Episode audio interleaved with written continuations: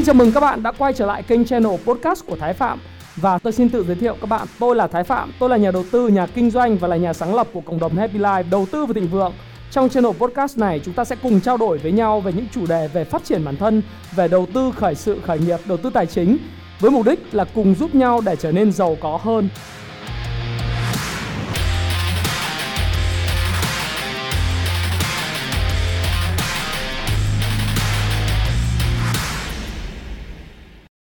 Ok, nào các bạn, chúng ta hãy cùng trao đổi với nhau một thực tế Đó là bạn luôn luôn băn khoăn và chăn trở Là làm thế nào chúng ta làm với số tiền mình kiếm được bằng mồ hôi, xương máu của mình.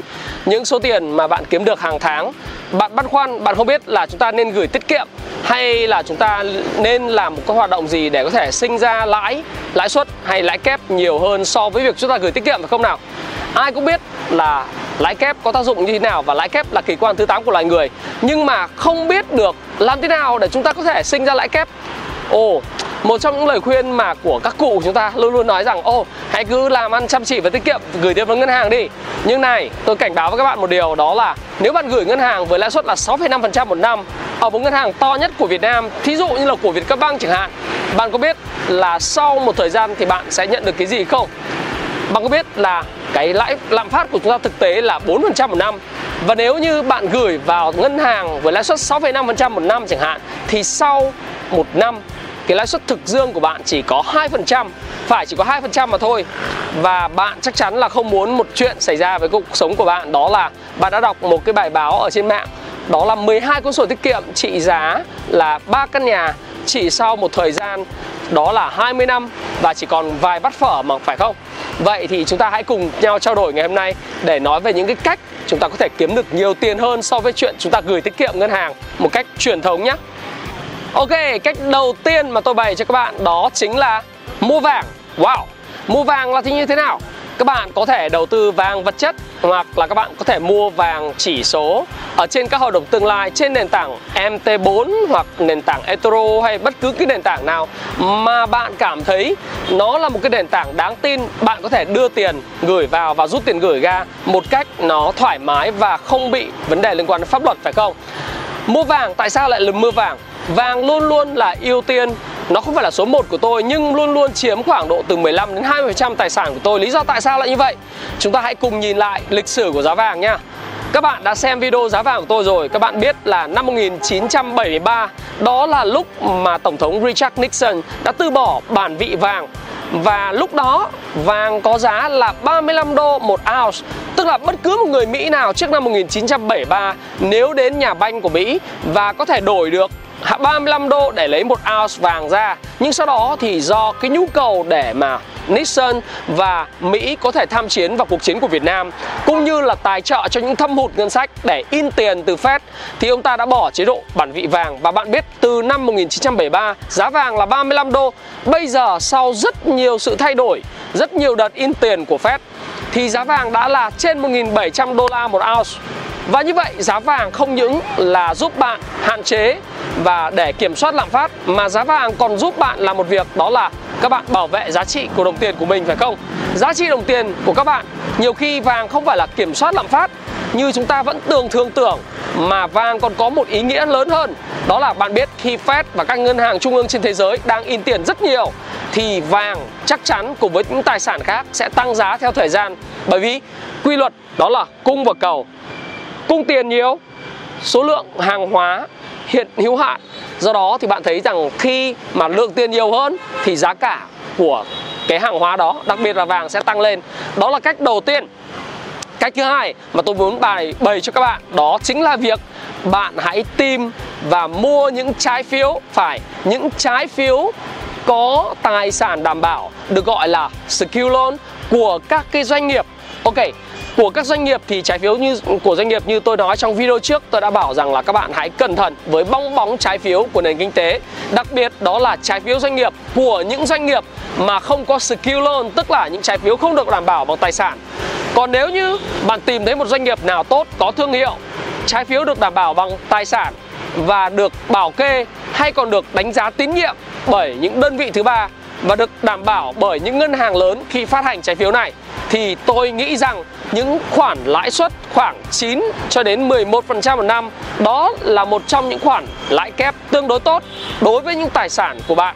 Thà là bạn hãy tập trung vào những trái phiếu còn hơn là bạn gửi vào ngân hàng với lãi suất 6,5% một năm phải không nào? Điều số 3 mà tôi muốn khuyên bạn để kiếm được nhiều tiền hơn so với việc gửi tiết kiệm ngân hàng đó chính là gửi tiết kiệm kỳ hạn dài 12 tháng, 10, 24 tháng vào những ngân hàng nhỏ. Ồ, oh, bạn có thể nói với tôi rằng ô anh ơi anh khuyên kỳ kỳ vậy. Anh bảo là cái cách nào để kiếm tiền nhiều hơn so với gửi tiết kiệm ở ngân hàng mà anh lại bảo là gửi tiền tiết kiệm vào ngân hàng.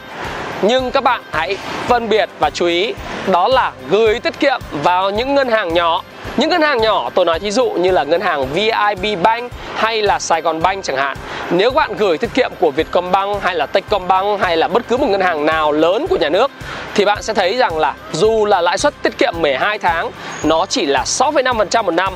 Nếu là 24, thứ 24 tháng nó có thể là 6,6% một năm. Còn nếu là 36 tháng thì các bạn chỉ thấy rằng cái lãi suất tiết kiệm thực của bạn Nhiều khi nó chỉ khoảng là 6,4% một năm mà thôi.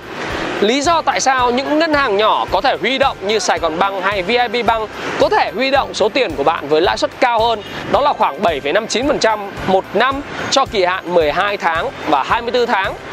Đó là bởi vì họ là ngân hàng nhỏ, họ có sự khó khăn trong việc huy động vốn khác với những ngân hàng lớn có được một cái danh tiếng, có được cái thương hiệu mạnh họ có thể huy động lãi suất tiết kiệm của người dân với lại cái lãi suất thấp hơn chỉ là 6,5% thậm chí kỳ hạn thấp hơn chỉ khoảng 5% một năm. Còn nếu bạn tập trung gửi tiết kiệm tại những ngân hàng nhỏ hơn tôi nói thí dụ như ngân hàng quốc tế VIB Bank hay là Sài Gòn Bank. Nào, tôi không có bất cứ quyền lợi nào trong cái câu chuyện có bất cứ tài trợ hay bất cứ một cái gì để nói về Sài Gòn Bank hay là VIB Bank. Nhưng tôi đang đứng với tốc độ của một chuyên gia về tài chính doanh nghiệp và tài chính cá nhân. Tôi khuyên bạn là bởi vì điều đó có lợi cho bạn bạn có thể nói rằng ôi chênh lệch khoảng đâu đấy một phần trăm thì có ý nghĩa gì với cuộc sống của em? Nào một phần trăm đối với bạn đó là lãi suất thực dương của bạn tăng lên từ 2% lên 3% một năm. Mà bạn biết đấy lãi kép thì chỉ còn chênh 0,5% một năm cho đến 1% một năm đã là cực kỳ nhiều rồi.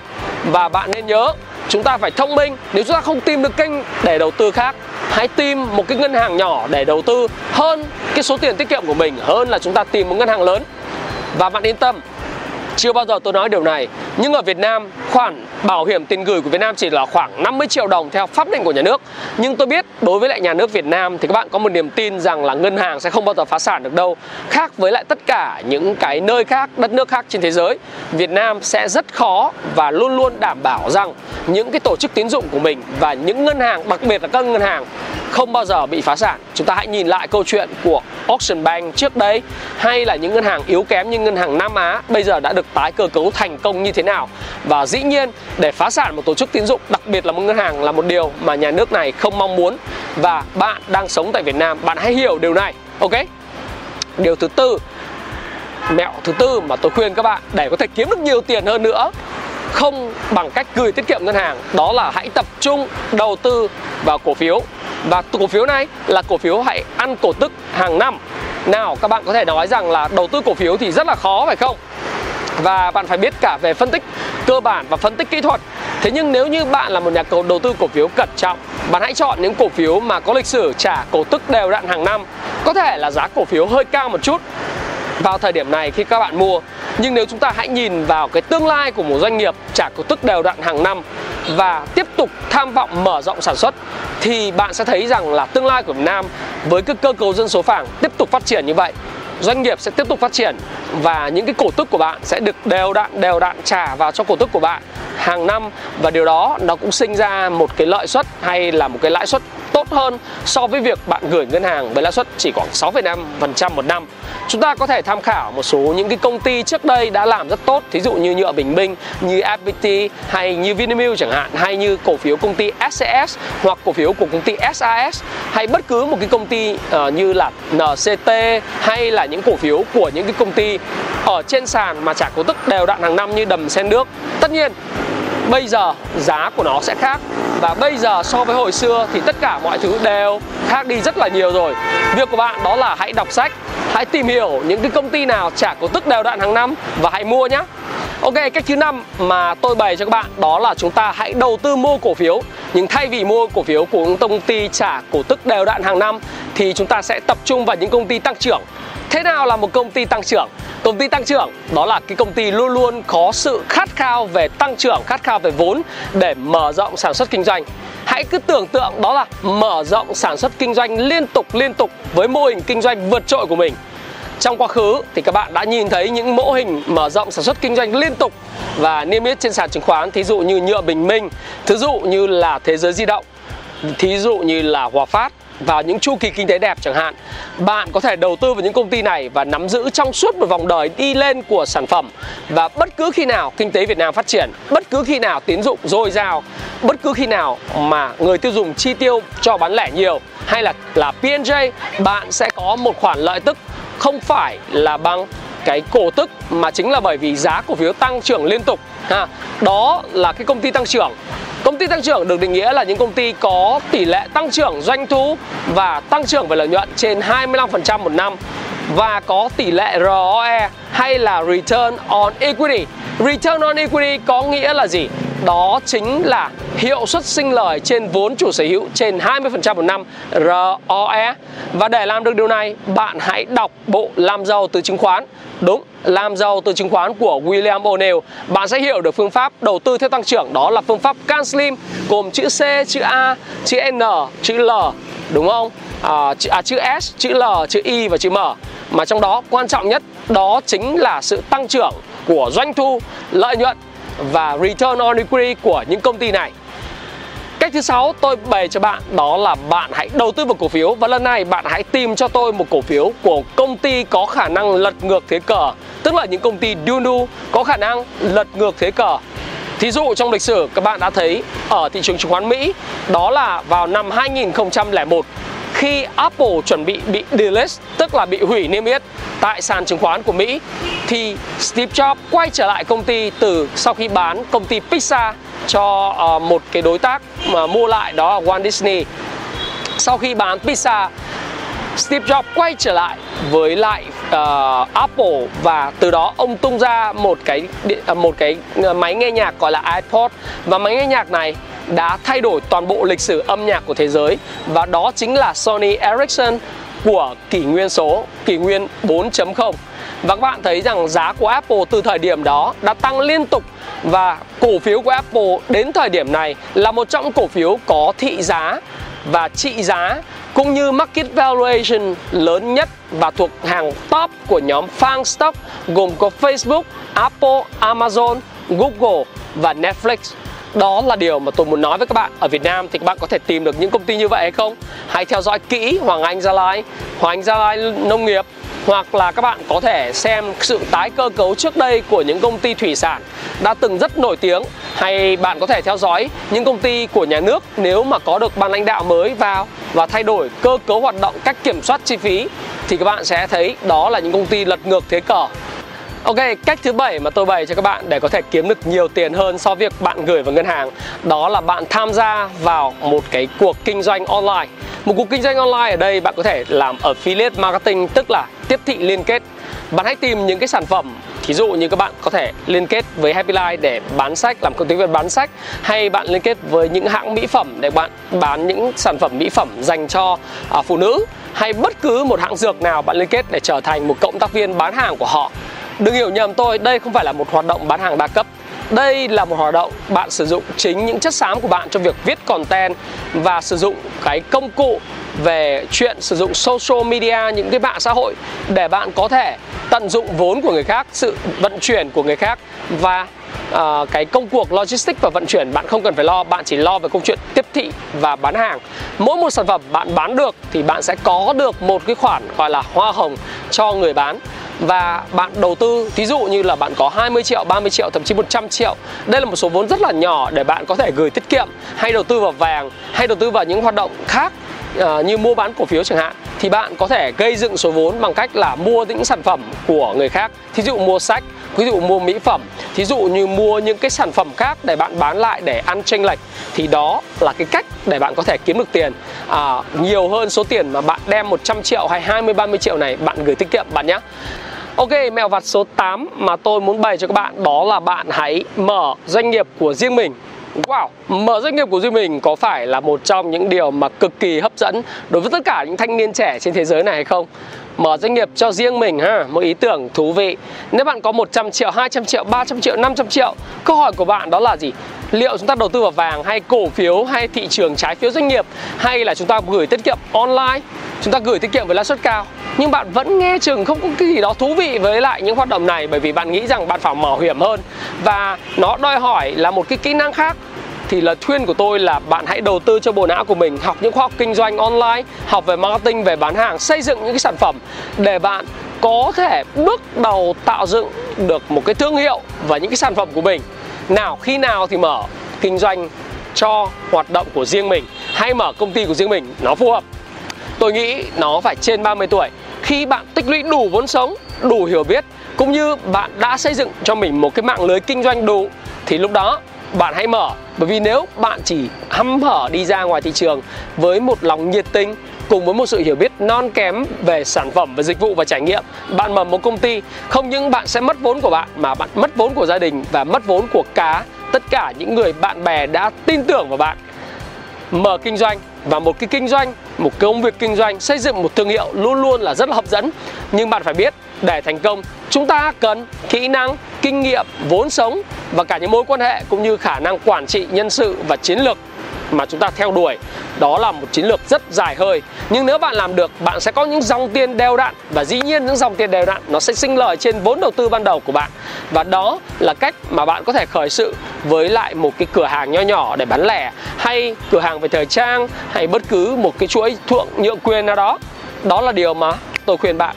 Ok, điều số 9 mà tôi muốn khuyên bạn khi bạn muốn phát triển và số tiền của mình hơn so số tiền gửi tiết kiệm đó chính là bạn hãy tích lũy và mua những bất động sản nhỏ. À bất động sản nhỏ nó có nhiều nguyên tắc. Một trong nguyên tắc đó là mua những cái nhà nát và sau đó sửa lại và bán cho những cái người có thể có nhu cầu. Nhà nát là như thế nào? Nhà nát đó là những cái căn nhà có trị giá dưới 3 tỷ 2 tỷ và bạn tiết kiệm một số tiền, bạn có thể có năng khiếu về trang trí, về design và bạn có thể có những cái deal, bạn mua những cái đồ nội thất với giá hợp lý. Bạn có thể có một đội và khi có cái đội đó vào trong một cái căn nhà nhà nát đó, bạn có thể đập ra, bạn có thể redesign lại, thiết kế lại và sau đó thì bạn nâng cấp nó và tìm một cái người nào đó để bán lại cái căn nhà nát mà bạn đã, bây giờ đã trở thành một trong những cái căn nhà rất là đẹp rồi. Thí dụ như tôi đã có những người bạn từng kinh doanh ở thị trường Gò Vấp. Bạn luôn luôn tìm những căn nhà ở dưới mức 2 tỷ là những nhà, nhà nát ở trong ngõ. Bạn chỉnh sửa sửa sang với lại một cái khoản ngân sách khoảng 500-600 triệu. Và sau đó bạn bán căn nhà này với lại mức giá khoảng trên 3 tỷ 3, 3 tỷ rưỡi. Và nó mang lại cho bạn và team của bạn ấy khoảng 800 triệu, 700 triệu. Cho đến 1 tỷ tùy gặp khách một cái căn nhà và một cái dự án. Một dự án như vậy của bạn đấy thì thường diễn ra trong khoảng khoảng từ lúc tìm ý tưởng cho đến lúc hoàn thành nó vào khoảng 4 đến 5 tháng với một sự thi công rất là chi tiết và tiết kiệm đến từng cái cái chi phí một. Đó đó là cái khoản thứ 9 khoản thứ 10 mà tôi ờ, muốn bày cho các bạn một cái tips, những cái mẹo vặt để kiếm tiền nhiều hơn so với ngân hàng vẫn tiếp tục liên quan bất động sản. Đó chính là việc chúng ta có thể dùng cái nghiệp vụ đi thuê và cho thuê lại. Đó, nó giống như là một cái nghiệp vụ mà bạn có thể thuê được cả cái tòa nhà, sau đó bạn chia nhỏ thành những phòng trọ và bạn có thể cho thuê sinh viên hoặc người đi làm cho thuê và bạn quản lý cái tòa nhà đó hoặc là bạn có thể là thuê một cái một cái địa điểm mà trống sau đó bạn dựng lên một uh, những một cái cơ sở một cái doanh nghiệp sau đó bạn sẽ ngăn phòng và cho những doanh nghiệp khác thuê. Tôi có những người em đã từng kinh doanh khá là thành công với lại cái cách thức này. Và dĩ nhiên với một số tiền mà em đó có là khoảng tầm 2 tỷ và 1 tỷ tiền vốn bao gồm tiền đặt cọc tiền chỉnh sửa và sửa sang và tiền vốn lưu động, thì mỗi một tháng em kiếm được khoảng từ 50 đến 60 triệu so với lãi suất ngân hàng và đầu tư cổ phiếu. Đó là một trong những cái khoản thu nhập khá là đều đặn.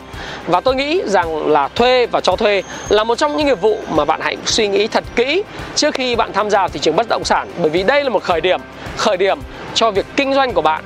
Nếu bạn thấy thích thì bạn hãy tham gia vào và khi bạn tham gia vào, bạn phải học hỏi, bạn phải cạnh tranh với lại những người giỏi hơn bạn, những người đã có sẵn ở trên thị trường. Và đương nhiên, bạn phải phát huy cái kiến thức của mình. Và mỗi một cái hình thức kinh doanh ở phía sau này, từ đầu tư cổ phiếu, đầu tư bất động sản, mở doanh nghiệp, thì cái rủi ro của nó sẽ lớn hơn. Nhưng bao bao giờ cũng vậy, khi rủi ro lớn hơn, thì cái khả năng bạn thu được về số tiền của mình nó cũng sẽ nhiều hơn. Ok, trên đây tôi vừa chia sẻ với bạn về 10 tips và 10 điều mà tôi muốn bày cho các bạn để có thể kiếm được tiền nhiều hơn so với lãi suất bạn gửi ngân hàng với ngân hàng truyền thống là 6,5% một năm. Và điều đó sẽ giúp bạn tiết kiệm được rất nhiều thời giờ khi tìm hiểu về những kênh có thể kiếm được nhiều tiền hơn so với việc gửi tiết kiệm ngân hàng Lời khuyên của tôi là nếu bạn xem video của tôi, bạn là một người trẻ, hãy bỏ qua cái kênh tiết kiệm đi. Đời của bạn đó là bạn phải gắn liền với những cái gì đó. Nó phải thách thức hơn, nó phải thú vị hơn và cần bạn phải tìm hiểu nó. Và hãy đầu tư vào cổ phiếu, hãy đầu tư vào bất động sản, hãy đầu tư vào doanh nghiệp của mình. Hãy tìm những hình thức kinh doanh nó mạo hiểm và thú vị hơn. Hay khôn ngoan hơn một chút trong chuyện tìm kiếm những ngân hàng có lãi suất cao hơn. Ok các bạn ha. Như vậy chúng ta đã vừa trao đổi với nhau về 10 tips và tôi hy vọng rằng video này đã mang lại cho bạn rất là nhiều lợi ích khi bạn xem video này. Và tôi hy vọng nếu bạn thích nó, bạn hãy share cái video này. Hãy nhấn vào cái nút like button để cho cái nút nút like nó hiện lên cái màu xanh. Bởi vì tôi nghĩ rằng bằng cách đó, bạn đã giúp tôi đưa cái video này đến với nhiều người hơn. Hãy chia sẻ những thông tin này nếu bạn cảm thấy nó hữu ích với bạn. Và hẹn gặp lại các bạn trong chia sẻ tiếp theo của tôi nhé.